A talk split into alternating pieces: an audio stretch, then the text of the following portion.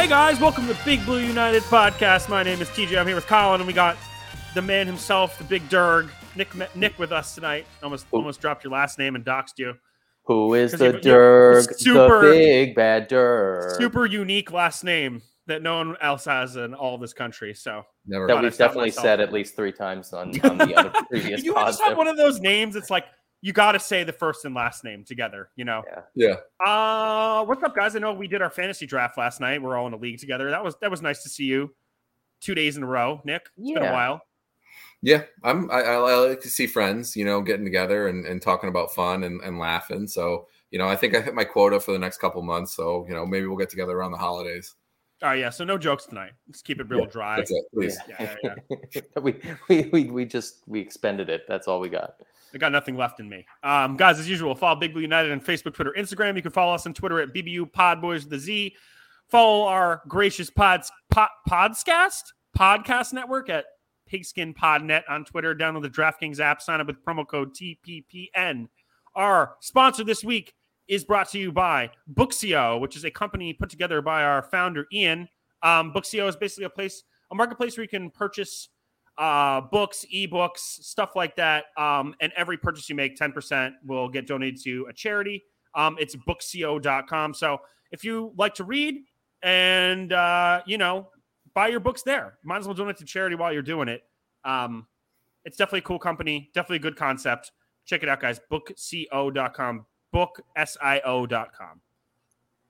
Cool. Um, I know we missed last week, but we're not really going to talk about the Jets game because that kind of just falls into kind of the final 53, which I think we'll we'll spend the most time on. But the first thing I do want to bring up is uh, news from today that that Mike Kafka will be calling the plays and not Brian Daboll, which is not something that I sort of expected. I know we saw him call plays in the preseason, but when the regular season was coming up, I was sort of expecting Daboll to jump in there and, and take over that role. I mean, what do you guys think uh, the decision making process was was behind this? We'll start with you, Nick. So I would like to think, as a first-time head coach, you know, he really wants to let his guys shine, empower them to to show that they're capable. Um, I mean, he knows he he can always rely on that later if they get into a jam or if they start slow. He can always take it back. It's just, I think it's one of those things where he he trusts them and he knows they they've worked worked well, and so I think they'll be successful. Um, but I do really think it's purely just him wanting to put his guy out there and let him let him be successful, or maybe just a scapegoat if they start slow and somebody that he can you know, get later. He- But I, th- I think it's possible too that he might be wanting to give himself an opportunity to be the head coach too, and not worry about that aspect of the game, which is what he's been focusing on so much in the last all of his NFL career, basically. So I think he's making the step to mature his coaching acumen now too, and uh, not be stuck in a situation where he, you know, is calling bad timeouts or, or challenging things he shouldn't, stuff like that. I, and yeah, I think agree. I agree as well. I mean, he's he's got to have his trust in his guys too, and he's kind of uh, maybe it's looking at it like a tryout kind of situation. I mean, preseason was was so short. That was a sample size, but this is where you know it hits the fan. So let's see if Kafka can uh, can pull it off. Yeah, I couldn't agree more. I think, you know, especially as a first time head coach, you need to be available for the whole team, not have your focus solely on half the team, especially a team that, you know, desperately needs help kind of everywhere. Um, you know, I don't know if they're going to be able to take it back from Kafka. It's kind of a weird situation when you when you run into kind of giving someone certain sort of authority and then and then rescinding on that. They usually doesn't end up well, um, just in terms of the culture and sort of like the mindset of going in. You know, you might ruffle a couple feathers doing that but on the same token, I, I think that this is the right move. I think Daboll should be paying attention to what's going on fully. And I, you know, liked what I saw in the preseason. Maybe it's not the most dynamic offense in the NFL, probably far from it, but definitely more interesting to watch than what we've seen in a long time. So I think if you know, they're probably not showing any other cards at all, really, at this point. So from what we have seen, um, I like it. And I think that once the playbook opens up, I think we're going to see, you know, a cool offense from this team, at least cooler than, you know, we have in the past few years, which is probably the easiest thing to do. We could probably call better plays than uh, Kitchens and Garrett were doing. Who knows? Yeah. Uh, P- Anyway, PA, put go PA fullback fl- uh, flat would probably just do it Every for all your. Madden fans out there. Engage eight. Well, Wink's going to run engage eight every play, so you might as well just s- do seriously. the other Madden play on the other side. Play extra fullback flat. Wait, I don't even know. Do you think any of those like always working plays in Madden when we were playing it a lot in college still work? Just is trips cross still there? I would I have got to- outlawed in 2014. They just Because Y is always open, no matter what happens. Yeah. um, talking about the roster, guys. I mean, I think the easiest place to start and kind of one of the more contentious things uh, was Blake Martinez getting cut, which is somewhat of a weird one to me, especially coming right after you know basically they knocked the roster down to 53 people. I've heard a lot of stuff, you know, that he was upset he wasn't captain, he didn't fit in Wink's defense. Um, either way, at the end of the day, I'm confused about this decision. I'm, I'm curious to hear what you guys think, but the Giants, it's not about cap savings. The Giants are basically getting 200 grand back and eating 7.5 million in dead cap. Where did this decision come from, Colin? Uh, I I think if you saw how, well, I, I guess it's it's a number of ways of looking at it. Throughout the summer, you didn't really see a lot of the the team do a lot of uh, how am I how am I putting this? It's like uh, there was no attention on him when in the past he was a big proponent of the the leadership of the team. He was all over the media. He was always on videos, uh, interviews, and stuff like that. And in retrospect, he was nowhere to be found. Yes, he was coming back from a, a fairly big ACL injury, which is a, a, big deal in itself. And he's getting up there. I can't remember exactly how old he is, but he's he's only 28. Yeah, I mean, okay. Well, I mean, maybe they're looking at the the long term, where uh, yes, he's been very productive the last couple of years, and he was a tackling machine from what was it, 2017 to 21. I think he was just like one of the leaders in the league. But they might see this uh, injury as a, a decline, and yeah, I think it's possible it's not a scheme fit. I think Wink kind of likes linebackers with at least a little bit of a covering uh, capability, which he basically has none of. And this is a modern defense. So uh, the reason that he wasn't cut earlier, in my opinion, was is that it was just so thin. There were so many injuries they couldn't do it. They wouldn't have had camp bodies at that point. So I think they saw enough from the young guys. Unfortunately, Beavers goes down, but he'll be a futures guy. Uh, I think Micah McFadden may have shown enough to be a plug and play with Crowder. Um, and we may see uh, not a lot of uh, dual middle linebacker uh, formations on defense. I mean, you'll see it in the base, but we might have one of those crazy, you know, seven defensive backs out there. Hence, all of the the roster moves that we've been making recently of of loading up on that front. So I, I I think to people inside the organization and the staff, the writing was probably on the wall, and it is a big uh, surprise to us now. But I, I was talking to my dad about it. We we at first thought we should have been upset hearing the news, and it like we we thought about it for a second. It's like, well, that no, I don't really care that much, and I don't know if that's a sign of the times, how things have gone up until this point with not being positive about much. But like, I don't think he moves the needle enough to say we're gonna win three more games as opposed to losing. You know, I don't know how I feel. So, I mean, the conventional uh, sort of guess would be what you said, Colin. Right? It, it's that he's not a scheme fit, or they didn't see that he was kind of like just like what they wanted in their in their future. i am going to try to like take a different a different view of it, right? So the one thing that sticks out to me is the guy is he's good at what he does, right? He's a when he's healthy, he's an absolute tackling machine. Probably was going to be a step slow. They usually say this kind of these injuries take two years to come back. I wonder if they just had a conversation with him and they just said, "Hey, listen." or this is probably a rebuilding year. You know, over under wins set as seven. So you know, if you get if you got nine wins, you'd consider that a huge success. You know, maybe they shock everybody, get ten wins, and you're competing for a wild card, but that's probably like the ceiling. So maybe they just had a conversation and said, "Hey, listen, we know that you're you're you're good at what you do, and you're in the, the like the good years, right? You've got another probably like four or five years of being really great at what you do. We're just going to let you go, and you go go go find a contender somewhere because we don't want you to you know have 160 tackles on a team that has you know a ceiling of eight nine wins. Like Again, pure honesty, a, right? Like yeah, transparency yeah. with him. Yep. And just because he was great before he got hurt, and you know, again, you you don't want to give up guys like that, but you also kind of you know you you know what you have, right? These guys have been around, they've kind of assessed things, and they're realistic, right? I mean, you know, to the media, they'll tell you they're going to win, they're going to go 17 and 0. But the reality is, they look at these guys, they know what they've got. They've got, you know, some good emerging young talent. They've got a, a, a uncertainty at the quarterback position. They've got uh, uncertainty at the running back position. They've got some talent at wide receiver. But again, there's just a lot of kind of like building blocks that you wouldn't consider all blue chip, but you consider them, you know, whatever the beneath that white chip guys are, and you hope that they turn into blue chip, and you kind of roll the dice and say we're going to let some of these young guys develop. Just the yeah, thought. I mean, I, I agree with that. I, I, I agree with everything you guys said. Basically, I, I just thought the timing of it was particularly interesting, and I think there's something that we don't know about. Maybe nobody else knows about it. More of a private conversation between Blake and you know the coaching staff and and, and Shane and his crew.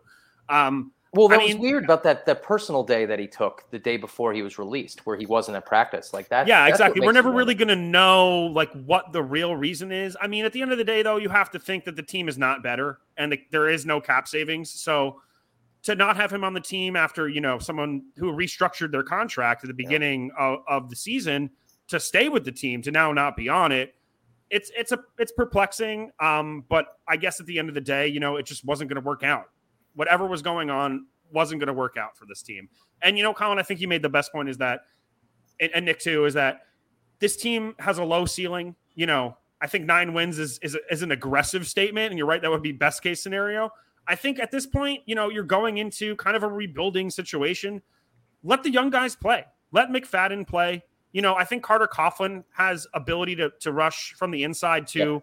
And at the end of the day, you know, Blake is not a three down linebacker in a Wink Martindale system. He needs more off ball guys um, than, you know, people who are going to stuff the run. And, you know, Blake did have some pass rushing ability. I don't want to take that away from him, but maybe not to the degree that Wink was looking for out of that position in his scheme.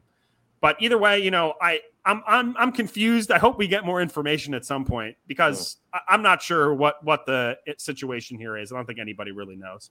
Um, but I know you mentioned wide receiver. I think that's another place to go, just because that was another group that I think we saw a lot of talent in the preseason. I think we saw a lot of guys that were younger. I know last time we had the pod, we were you know kind of laughing how we haven't seen Kenny Golladay do anything, and then we're seeing Alex Bachman, you know, lead the preseason in receptions. He didn't make the team, unfortunately. Um, Darius Slayton's another guy to touch on here. I mean, what do you guys feel about this wide receiver group and, and who ended up on the team? I'm, I'm sort of wants to start. Well, I, I'm I'm sad about uh, Bachman not not sticking around just because of how much production he showed. Yes, it was against a lot of seconds and thirds, but he you could tell that he developed in the last bunch of years that he was on the practice squad. He actually kept getting better and better every year. And yeah, David Sills was in his way. And David Sills is bigger and probably a little faster, and he's got a rapport with Jones, so that's probably what won him the job. I think Um, the last thing you said is the most important thing. yeah, I mean they- the they're like best friends. You, every time you hear something in in the off season, it's the two of them working together. So maybe Yeah. that will pay dividends. I mean that that's cool. I'm into that. Um, however, we got injuries like like we're breathing air. So it's maybe it was another transparency kind of situation where we're like, listen, you you guy you, like to Bachman, you put on a show this preseason. It's clear. I, I don't know if he got picked up by by anyone else yet. I know he was looking around. Um, not that I'm aware of. uh, he'll probably. I mean, he's going to go to the Patriots. We've made jokes about it already. you know, how the the the, the Wes Welkers and the uh, Julian Edelmans of the world. He'll he'll be right there, fit right in with Bill. Um, yeah, Still a free I- agent. is he? Well, he might end up coming back. Who knows? It might be one of those things where no one picks him up, and not that he comes crawling back, but we would take him. And you know, I don't know if there's any more room in the practice squad right now, but There's uh, one spot left. Oh yeah, we didn't fill it. Well, that's good for a little leeway. Uh, who knows? But yeah, I don't know. Uh, Tony is an enigma. I, I'd love to see him actually take that step this year, but the guy has had all the undisclosed injuries for his whole career so far. So they Do you say think he's, gonna- milking it? I don't know. I don't know, Nick. What do you think about that? Because he's he's an enigma. Yeah, I mean, he's one of those guys where it's just like he just seems like he's going to be electric, right? And and uh, anytime he gets the ball, even when he like gets a four yard gain, he's just all over, and he's he's he's quick, and he's making the right cuts and stuff, and he's just like he's what you want. He's what he's Tyreek Hill, right? Like when he's Yeah. healthy, right? I'm not, I'm not saying he's at all, you know, the production. I'm not saying that he's has anything to hang his hat on that, but like that's the mold of what you want, right? A guy that gets the ball in space and he's just a blur. But as you said, I mean, if you can't stay on the field, you know, I'd rather have a guy who's a little less athletic and, you know, 10 times more durable because that's the stuff that matters. Guys that go in and play 16, 17 games, that's that's all that matters. I mean, it's the same thing with Saquon, you know, not to, to jump to running back, but he's when he's on the field, he's absolutely fantastic. I mean, he can do he could play probably, you know, six positions on the field, but the reality is, if you don't play the games, it's it's meaningless. I mean, it's so you know, circling back. I mean, Tony, I, I I'm assuming that they're going to find a way to get get the ball to him, but in in positions maybe where he won't be, you know, getting tackled heavy and things like that. Like they'll put him in space and you know not run him up the middle or any do some of these sort of like odd jet sweeps where he's up by defensive tackles. I yeah. assume there's got to be some sort of like a strategic way to get him just in open space. All that said, you just can't keep treat him with kid gloves, right? Eventually, yeah. you just got to say, if you're the guy and we're going to invest in you and build you as a cornerstone of our offense, you got to get the ball 14 times a game, and you have to be able to take the punishment of being in the NFL. I mean, that's just the the cold reality. It's funny you you said that because I don't know if you guys noticed in the preseason, but Wan'Dale Robinson seemed to get blasted at least three times a game, and he's got to yeah. start figuring out how to not get yeah. hit like that. Which was, a, I mean, yeah, he's electric too, but. uh the preseason game that my dad and I went to, the, the Bengals, he just got rocked on like the third play he, of the game. He's very worried about what he's going to do after he catches the ball instead of catching the ball. And then. I think he puts himself into into a headspace where he's just getting obliterated because he's not thinking like in the right terms. But like I, I said this last time we talked about Wan'Dale, he's a rookie. He looks like a rookie. Yeah. You know, with, with Tony, to me, it's like I doubt his commitment to football. And I know that that is a common thing people say. And then there's a lot of you know, people say, "Oh no, no, no, it's not like that." He he gets bad rap, but I mean, what when I look at what Tony, and this is a really kind of weird parallel to make, sort of, but I think about like when Michael Strahan was in his last year, and or Tom Brady now. Those guys have like earned their keep and decided they really didn't want to play and didn't want to practice to do training camp.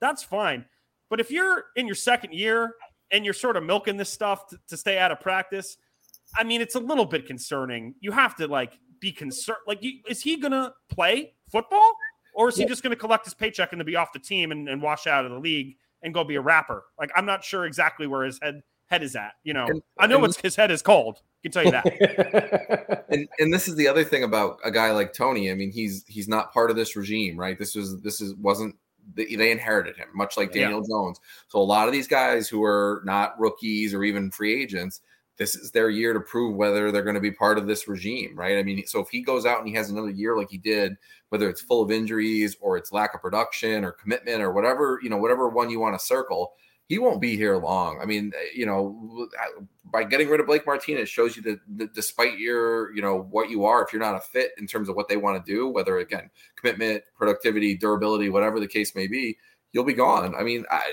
Daboll's got what four years before he's going to be on the hook again, and people are going to start to be clamoring for a new. So he doesn't want to waste time with guys that yeah. aren't going to be aren't going to be there. You know what I mean? The thing about Tony is though, like I can totally see him playing a couple games and having that Cowboys game last year where he has 200 yards and a touchdown, and and you know he does that once or twice, and you're just like, man, this guy is great, but then isn't on the field for more than half the game. So it's a it's a hard decision to make when you have a guy like that in a rookie deal who's probably, you know, he's pretty cheap and can do that for you occasionally. But at what point do you, you know, think to yourself, we need a guy who's going to be, you know, playing every game, pl- getting reps and getting better instead of just having a guy who's not on the field and producing for you here and there?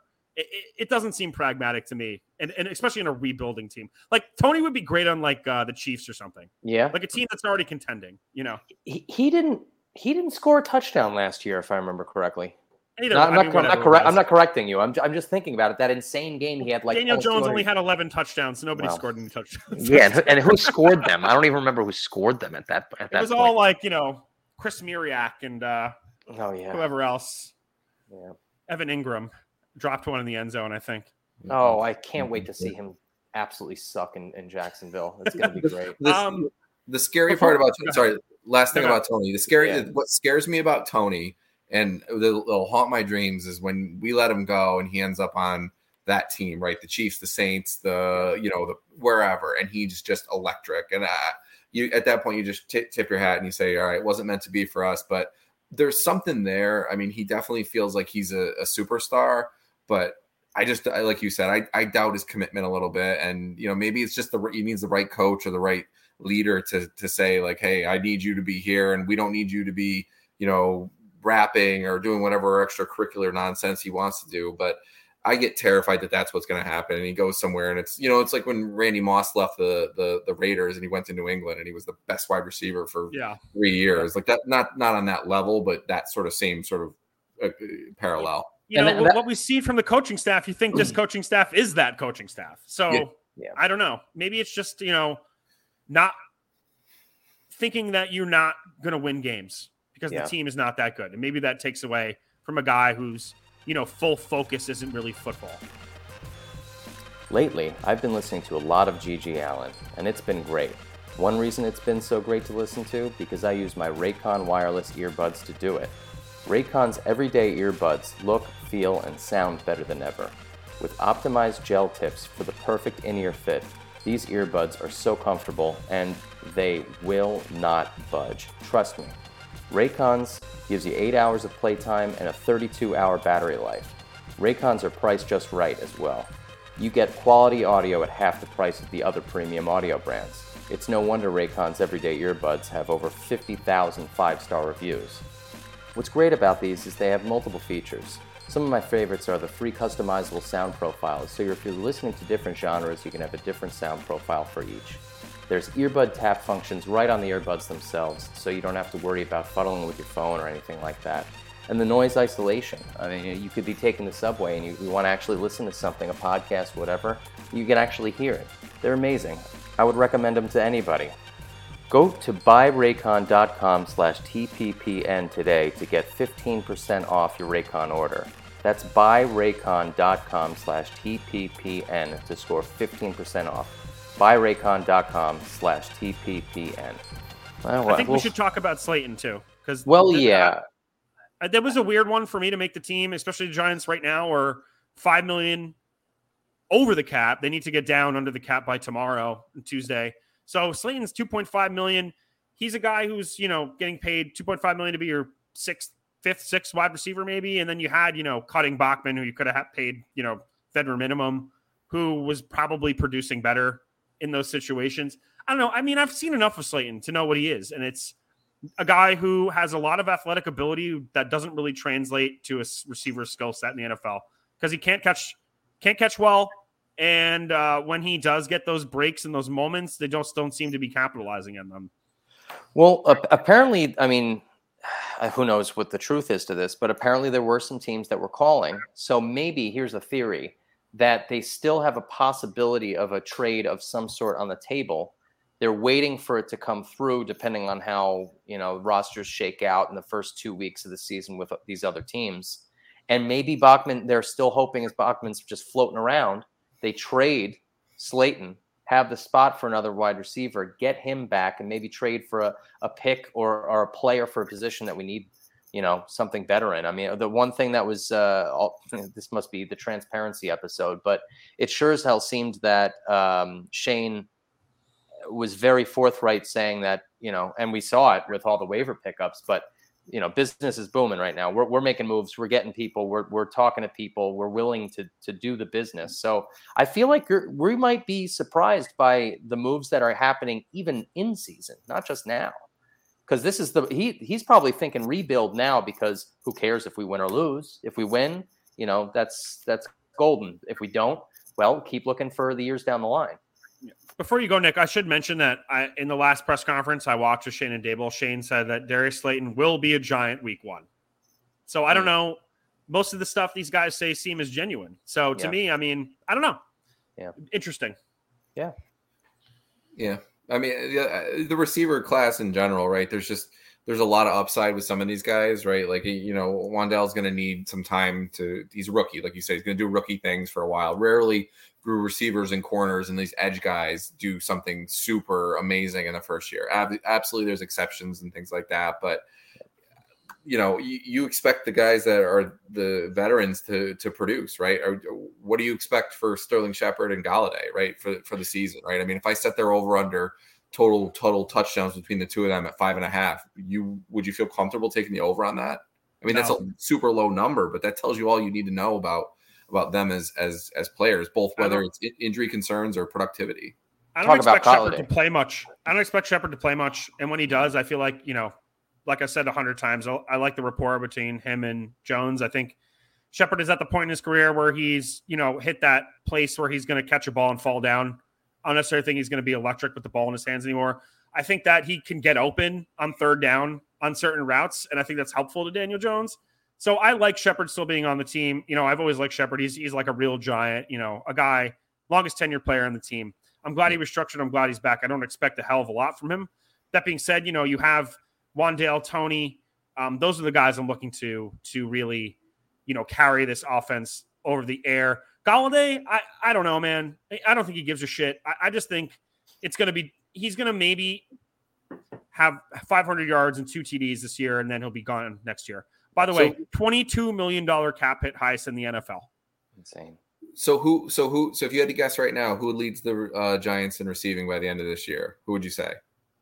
Gotta, I, gotta I, I, mean, I hard, think, man. I, I think it's going to be spread out. It's going to be real spread out, and it the stat the stats aren't going to look great, but if eh, you know if Jones is finding the second and third reads and getting people open and getting the first downs, I don't care if there's one guy that get, has more stats over the. You might uh, have three guys with like 700 yards. I just yeah. don't think the Giants have anyone that's going to hit a thousand yards. I think Tony has the capability to be that player, but I just don't think he's going to be on the field enough to to amass those stats as you were talking about Shepard, I was thinking, uh, what if, and I would like to see this, especially with his uh, declining uh, health and, and stuff like that. If he's able to retain any of his speed that he had in the past, but maybe not be as electric as he has been for obvious reasons, I'd like him to turn into like our our new age, our Steve Smith. Like get that first down on a big third down, fall right down where you need to, and get and just don't do much more just be that outlet, you know.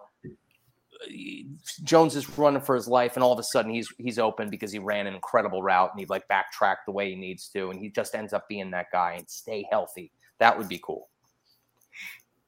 Staying yeah. healthy, I think, is you know the number one thing for this position group because we've seen the decimation of the wide receivers over the years, over the last few years. It's been a it's been a struggle. You know, I think a lot of times when you're a Giants fan, especially the last few years, you you look on paper about who you know your skill position players are, and then you know they've only played half a quarter together in the last three or four years.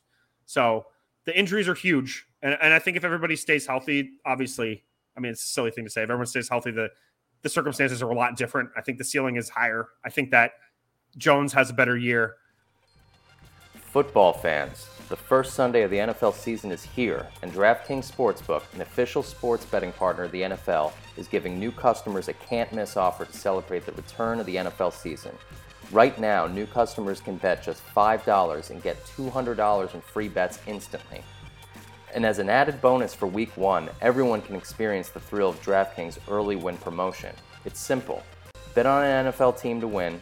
If your team leads by 10 at any point during the game, you get paid instantly even if your team loses. Download the DraftKings Sportsbook app now and use promo code TPPN to get $200 in free bets instantly when you place a $5 bet this Sunday. That's code TPPN only at DraftKings Sportsbook, an official sports betting partner of the NFL. Minimum age and eligibility restrictions apply. See show notes for details. I mean, it really comes down to that offensive line, really, too, um, which I think is you know we should we should move on to there. I, you know, obviously a lot of injuries in this group as well. You have Shane Lemieux out, temporary IR. Let's say eight weeks. McKethan's after the year was the fifth round pick this year. Bredeson's lost some time. Zudu has lost some time. Um, it's going to be better than it was last year, but I think as the year goes on and, and, we get, you know, maybe Nick Gates back, we get Lemieux back, maybe Matt Peart turns a corner and is healthy and, and experiences some time with this you know, what seems to be a, a very improved coaching staff just from the kind of plug and play we've seen along the line and how they've improved in the preseason. Um, what are you guys' feelings on the line? I'm this is to me this is year one of the rebuild, right? I mean, yeah. you know, we they'll be better, they'll be a little bit more kind of a, aggressive and, and able to maybe do a little bit more, but I still think we're probably a year or two away from saying we've got our five guys or we've got our four guys and and a and a you know journey veteran journeyman veteran veteran that we that we'll live with but you know I, I just like the young guys i like grabbing those guys when at the top of the draft you know again when if we if we're drafting in the top 15 16 this year i'd you're not gonna you're not gonna have me mad if we go lineman again, right? Because it's just Not at all. you build in the trenches, you win in the trenches, and that's that's that's that's Giants football. So I just want That's how they won two Super Bowls. hundred percent. You know, people people maybe don't forget. People remember the helmet catch and the Manningham catch, but really it was the offensive line giving Eli time to throw those balls, and the defensive line just obliterating Tom Brady the whole game. That's why they won. hmm Um, I- the one thing about the want- line I, I did want to say is I'm super happy that Mbaeteka landed on the practice squad because I think that you know a guy who's played in three NFL games off the boat from Africa, boat, plane, whatever you're supposed to say now. Um, I'm glad he's still there. I, I'm looking forward to him. You know, making some splashes uh, a couple years down the road if possible. Yeah, I think that was a that was a gimme that he was not going to make the the roster for the regular season with the idea that they would be stashing him and maybe develop him for down the line. I mean, he's still young too. I don't remember exactly what his age is, but he's he's in his 20s and he's still learning the game. I mean, they were making jokes in uh, the first game that he was in that uh, he was he was just learning how to put his pads on before the game and uh, you know getting him ready and all that kind of stuff. And frankly, uh, when when I watched him live, uh, yeah, it was against mostly second and third stringers, but he wasn't getting absolutely blown up. It was cool. I, I think part of that, uh, you know, the Osi Umenyiora uh, NFL Africa thing. It's a Yeah, I think that's why. I'm I'm happy he's still a giant because Yeah. you know Osi was the kind of the one that brought him here. So Yeah. But can I can I you know Nick? I think if you like kind of look at you know when you said the starting five, you know, if if Gates and Lemieux were healthy, you sort of have four guys there. Plus your Glowinski's kind of like, you know, he's older, he's 31. Um, Your journeyman, you know, yeah, he's got a couple couple year left, but really if if this team kind of gets you know whatever these injuries are together that's just been plaguing the team i know it's less this year than it has been in the past but it's really brutal just as injuries man because the line could be a lot better and i think that the coaching is better you know just having a guy like devery henderson sort of starting for you who has looked fine in the preseason but he's not you know an answer he's not even like a guy you really want to be starting for you week one but it's a work in progress you know it is uh, line. Uh, what else, guys? I think the one thing I want to talk about too is just tight end and running back before we move on. And tight end could be quick because, wow, brutal. I know we all, you know, have loved Bellinger and, and sort of, you know, the story around that and, and kind of his athletic traits and stuff like that. But man, this team needs a veteran tight end who can catch so bad. There's nobody. They have two guys. And and when we're so busy to kind of seeing those big tight end sets over the past few years, you'd have to think the Giants are just moving away from that in general, unless they bring somebody in. I mean, do you expect to see two two tight ends in the field at all this year, Nick? No, and, and it's such a non-giant thing to not have a reliable tight end going into the season, right? I mean, I, obviously the the Engram years would be the exception, but you know, we we've just had quality tight end play, you know, for the last whatever years, and it's just it's bizarre, right? Unless they're they know something that we don't, right? And the way they're going to scheme the games or something like that. It's just a bizarre. It's a bizarre move to put all your chips in that the the Bellinger basket and say, you know, that's the route we're going to go because tight end's so important because you're going to be the guy that's going to help maybe an inexperienced tackle with a chip or you're going to be you know the extra blocker and run run schemes. It's just it's such a vital position. And then when you have a quarterback who might be turnover prone or, or struggling to get the ball down the field what's the first thing you usually look for is your safety blanket which is your tight end. And i don't feel super comfortable saying that that's going to be the guys we have right now. And surprisingly enough, I don't know if you you saw when they first put out the 53, uh, Chris Myarick was uh, was listed as a fullback and not a tight saw end, that. Yeah. which is just like, all right, well, yeah, sure, you can be. Uh, he'll be a move kind of guy. You'll see him playing tight end too, but maybe he'll be starting as a fullback position for plays that warrant it. Um, yeah, I, I, I mean, I expect them to pick up somebody during the season, if not sooner than later, and then uh, maybe not even bother with those kind of formations for a while. I mean, this whole offense is going to look so drastically different than what we've seen, and it's going to be interesting. I mean, you see what the Bills have done over the last couple of years, and you, you'd be hard pressed to say that there's not going to be a lot of similarities, at least attempting to try to do those kinds of offenses and schemes um, until they're able to develop a little more of their strategy. Um, we've touched on it before. Speaking of, of running backs, um, you're going to see Saquon all over the place. Um, we we like to hate on the guy for mostly Dave Gettleman's doing, but I think for better or worse, the guy has clearly uh, had a fire lit under him this offseason. He's he seems pissed off, which I think is a good thing. Um, I like I, that he cursed in the press conference yeah, the other day. I think he's sick of he's sick of the media's BS and the fans for that matter. And frankly, I don't blame him. I mean, he's put himself in the spot. Let's be real. He, he's he's been the, the injury prone guy, dancing behind the line, doing all the things that we don't want him to do, and a far reach from what he was his rookie season. So what he has to do is, is put up and sh- or shut up now. And uh, unfortunately, he's, he's on a team that may not be able to provide that fully for him. But he's if he's able to do something to let the league know that he's back, well, let's hope that he gets a nice big payday somewhere else and we can maybe capitalize on that somehow. But hey, we need him this year. And with the injuries at wide receiver, you're going to see him lined out out, out there, lining up, uh, you know, going in motion and playing that type of role more than we've ever seen. So I think that's going to be very interesting. I'm looking forward to that.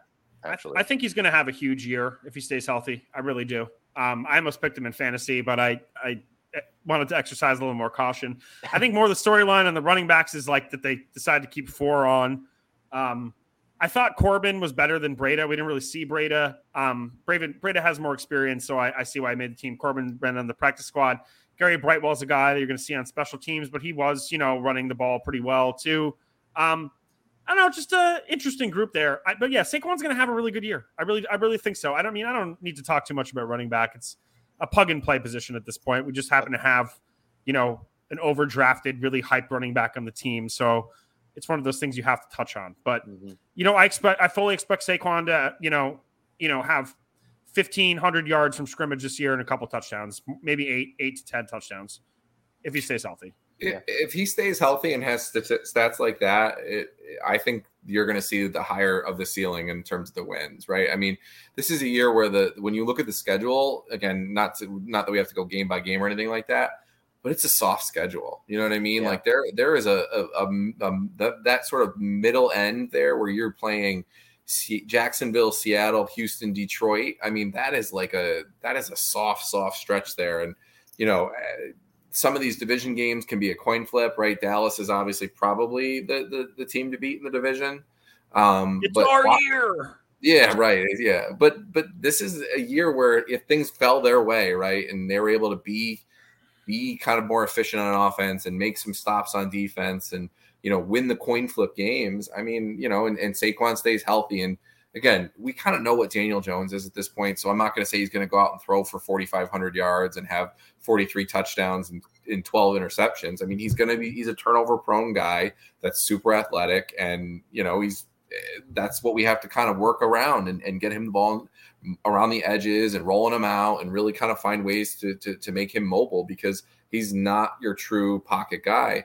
In a, kind of roundabout way, I'm saying if if Saquon stays healthy and you can find a way to to make the most out of Daniel Jones and his limitations with the schedule, there that's again, I, I can you can talk me into the nine win, ten win situation, but again, a lot of ifs. I, I feel like I said if 36 times as I went through that. um, in interest of time, let's move on to the defense and let's just kind of do uh, front seven and and the back end. Uh, I know maybe, we we touched on Blake already, but I think we should you know talk about the edge and Quincy Roche especially. Yeah. Um, the fact that he didn't make the team, I know he's back in the practice squad. That doesn't mean really much because anyone could poach him anytime you anytime you want what I'm confused about is kind of how Ximines made this team when Roche didn't. And what I've been reading was that Roche was just outplaying him kind of the whole thing. I, am just wondering if Roche just doesn't practice well, just weren't seeing these things from him. I don't know how you keep Ximines or Tomon Fox over Roche. It's just a perplexing situation to me. Kind of everybody else that that made the roster on the front seven makes sense to me. Um, I don't know if it, I do I do like that Tomon Fox made the team because I, I do like you know rooting for the underdog and and I think that you know he could become a fan favorite like with his family rooting in the stands. That video was kind of viral and yeah. stuff like that. So that's always fun to have kind of those guys in your team. Um, just to me, like Kayvon and, and Azeez are gonna get hurt. We've seen it. It's happened plenty of times and right now.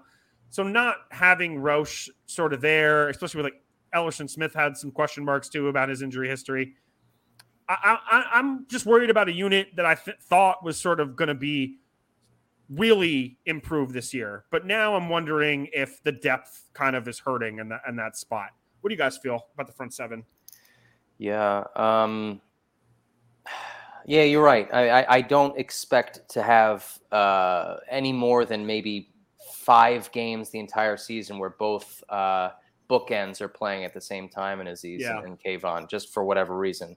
Um, yeah, it's nice that there, it seems that some of the depth behind has uh, stepped up in the preseason and, and kind of done some interesting things. I think you're going to see a lot of them. So it's going to be cool to uh, to see how Wink figures out a way to plug them and, and play them. But yeah, I, I I keep like trying to find a positive with both sides of the offense and defense, and the injuries are just absolutely killing it for me. Um, I don't know. Um, Tomon Fox was was cool to watch. Uh, I mean, my you know my favorite guy in, in the preseason was uh, Austin Calitro because of the the Danbury, Connecticut connection there. So oh, he'll be he'll be playing too with Blake yeah, on for sure. I think he will. I think he'll probably be tr- he'll probably get spot uh, plays with McFadden. I don't I can't imagine that McFadden's like the guy who's going to be there next to Crowder. I think they're the just going to have one linebacker most of the time. Yeah, and it's going to be Tae Crowder. Yeah, which is you know how when was the last time a Mister Irrelevant started at a position two years in a row? I keep forgetting that. That's insane. Mm. Yeah. I don't know. I've got pretty low expectations for the defense. You know, I, I, I injuries and and and you know Daboll's traditionally been an offensive guy, so I know that he's you know hoping that Wink will be the guy that figures out the defense. I just I don't know. I, I just something doesn't feel right about this group, right? I mean, you've got a lot your linchpins and your your guys that you're going to be leaning on are guys that can't stay truly healthy. And I'm saying as I'm saying it, I'm realizing this is the same problem with the offense. But yeah, it, it, I just get nervous. You know what I mean? It's going to be one of those things where we're digging into the practice squad come week three because because our guys can't can't stay healthy. Looking over and you know Thibodeaux's got his you know Giants sweatshirt on and we yeah. and he's not playing in week four. Uh, I really, really want to believe that these guys are going to step out and they're going to be able to make some plays, and we're going to be able to, you know, harken back to the days of of Osi and and Tuck and Strahan and our true, you know, once in a generation pass rushers. But I just don't see it when I look at these names and I look at these guys. I just don't see. Nothing inspires me that this is going to be a team that's going to be able to go out and win games when the offense can only put up 20 points, you know, win games by holding teams to, to 13 points. It just not to be completely Debbie Downer. I just don't I just don't see it with this group. And, you know, I mean there's guys I like individually, but as a as a unit as a whole, I just I'm not I'm I'm not buying it. Yeah, and I mean, I think what we're expecting or what Wink Martindale is trying to do is to really get that group up to a point where they are consistently getting pressure every play because mm-hmm. right now I think the the bigger issue is is the secondary than the front seven. I think yep. you know as much as the injuries are going to be a problem, if if they, people do stay healthy, then the pass rush. I mean, the pass rush can't be worse than it was last year or the year before. So you have better players. You hope something happens. That being said, the secondary is in the opposite position where it's worse than it was. Um, you've lost Logan Ryan, Will Peppers, and James Bradberry. Whatever you want to say about those guys, they were all proven veterans who had certain skill sets that you know could create success in certain schemes and defenses. Right now, you're looking at Adoree Jackson, who is you know a number two corner, and then Aaron Robinson, who just had just looked like lost out there all preseason. I mean, you know, the first thing I have written in my notes is that the Giants are F tier, basically. You know, I mean, we saw them pick up Pinnock, Nick McCloud, Justin Layne, Nick McCloud, cornerback from the Bills, so he's probably familiar a bit with Daboll and Schoen. Um, Pinnock from the Jets, who you know people say is, is starter material. Justin Layne, I don't know so much about. Um, I just think it's very indicative of, of where the position group is at. When after when you you're doing your cuts to 53 and you're bringing in three veterans in the same position group out of four veterans you brought in at all. So clearly the Giants realize that this is a liability. I mean, how do you guys feel? I mean, the defense, you know, Nick, I, I think you summed it up that it's it's a little rough, but Colin, what, what are you what are you feeling about you know the defensive backs here?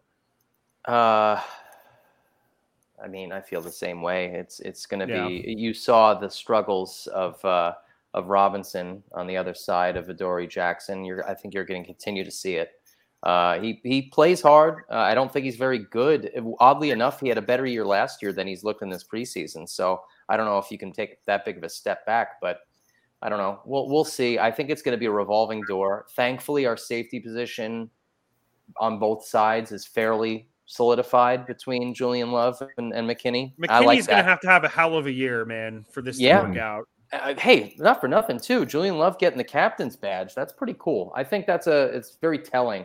They Um, made they made up like a new thing. He's like defense special teams captain or something. Oh, I, I didn't see that. That's Yeah, it's like uh yeah, yeah. That's kind of cool. I, I dig that. Um, and he did mention that he's never been a captain at any level of his playing career, which is, I mean, it's it sounds negative, but it's also very positive because he's he's like "I- I've never had it, and I come to you know the the greatest organization in, in football and became a captain, and just like well well said. I'm sure John uh, is very happy that you said that to uh, to the family, but. Um, yeah, I mean, I I think I'm going to lean into the positive with the safeties, especially the fact that they're going to be controlling a lot of what's going on with the defense. And I think because they have that leadership locked in, they feel a little bit more uh, able to bring in so many new bodies at the cornerback position that they feel like with the help that they're going to have back there to get get their direction straight and their assignments and stuff, maybe they're able to to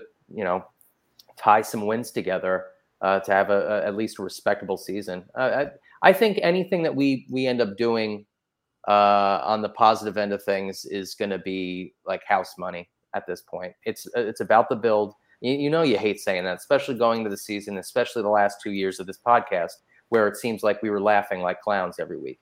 I'd like to not do that anymore. Uh, hopefully, we see enough improvement that even if we don't win a lot of games this year, we still feel hopeful for what we're going to see going forward.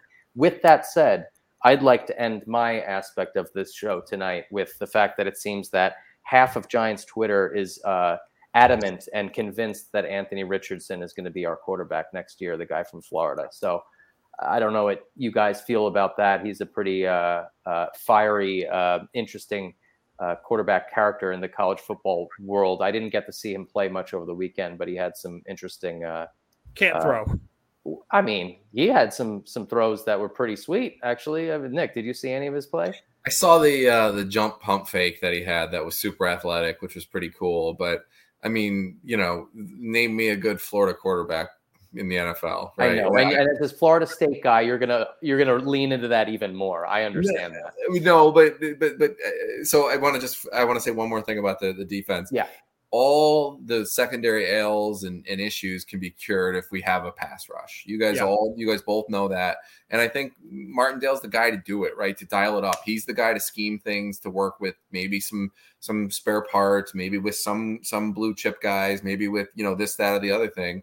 So if you get pre- pressure on a, a quarterback, it's it, it it forgives a lot of sins you have on the outside, and and you know guys don't have to cover for 14 seconds; they got to cover for four seconds, and it makes a world of difference Yeah. for inexperienced corners and secondaries and guys like that when you can actually get to the quarterback in maybe a four rush set or with rushing with four or five guys. So I'm gonna I'm gonna be positive and, and, and look at it that way that if we can find a way to get get to the quarterback, that maybe some of these guys can come up to speed and get their big boy pants on here pretty quickly. Yeah, I agree. Uh, let's uh, let's hit this Titans game, guys. First Yeah. game of the year. Giants opening up the season September 11th at Tennessee. Uh, first time they're playing an AFC team to open the season since they played the Broncos in 2001. Did they win or lose? Y- You They know, lost. Don't worry. oh, that game. Um, I think for no good reason at all, we figure out a way to win this game, and then we don't win for like five weeks. I, I want to share one more interesting stat. So, Giants week one starters from 2021 who won't be in the starting lineup on Sunday Shane Lemieux, Nick Gates, Will Hernandez, Nate Solder. That's four starting offensive linemen, which is a good thing in my mind. Yeah. Eli Penny, Austin Johnson, Lorenzo Carter, Blake Martinez, James Bradberry, Logan Ryan, Jabril Peppers. That's three of your starting fours in your secondary, secondary as well. So the turnover is there. We we are rebuilding. I, I to see that all in one place is interesting. You know, to me, I like it. Five, five. Uh, you know me. I, I'm a, I'm a Vegas guy. I love to to gamble. I, look at that, and it's it's a five and a half point line, which again, a neutral site usually is is gives you, or excuse me, the home team gets three. So it's basically saying they're two and a half points better on top of the traditional three points that you get. Doesn't like you know, it's not a resounding kind of like dominant line, you know, touchdown plus. Tells me it's going to be a close game. I mean, the Titans might struggle to score. I mean, you know, Derrick Henry usually doesn't ramp up until the the back half of the year. He still is amazing. Um, you know, he's still, you know, when healthy, he's he's super tough. They did some interesting things by getting rid of uh, AJ Brown. Um, I think it's going to be a, a, one possession game that comes down to the fourth quarter. I, I think it's going to be a, t- a tough game. You're going to find out whether we've got got it that that that fourth quarter grit to be able to come back and maybe drive down you know down four going into the last four minutes. That's uh, that's what i think you're looking at something like that. Mm-hmm.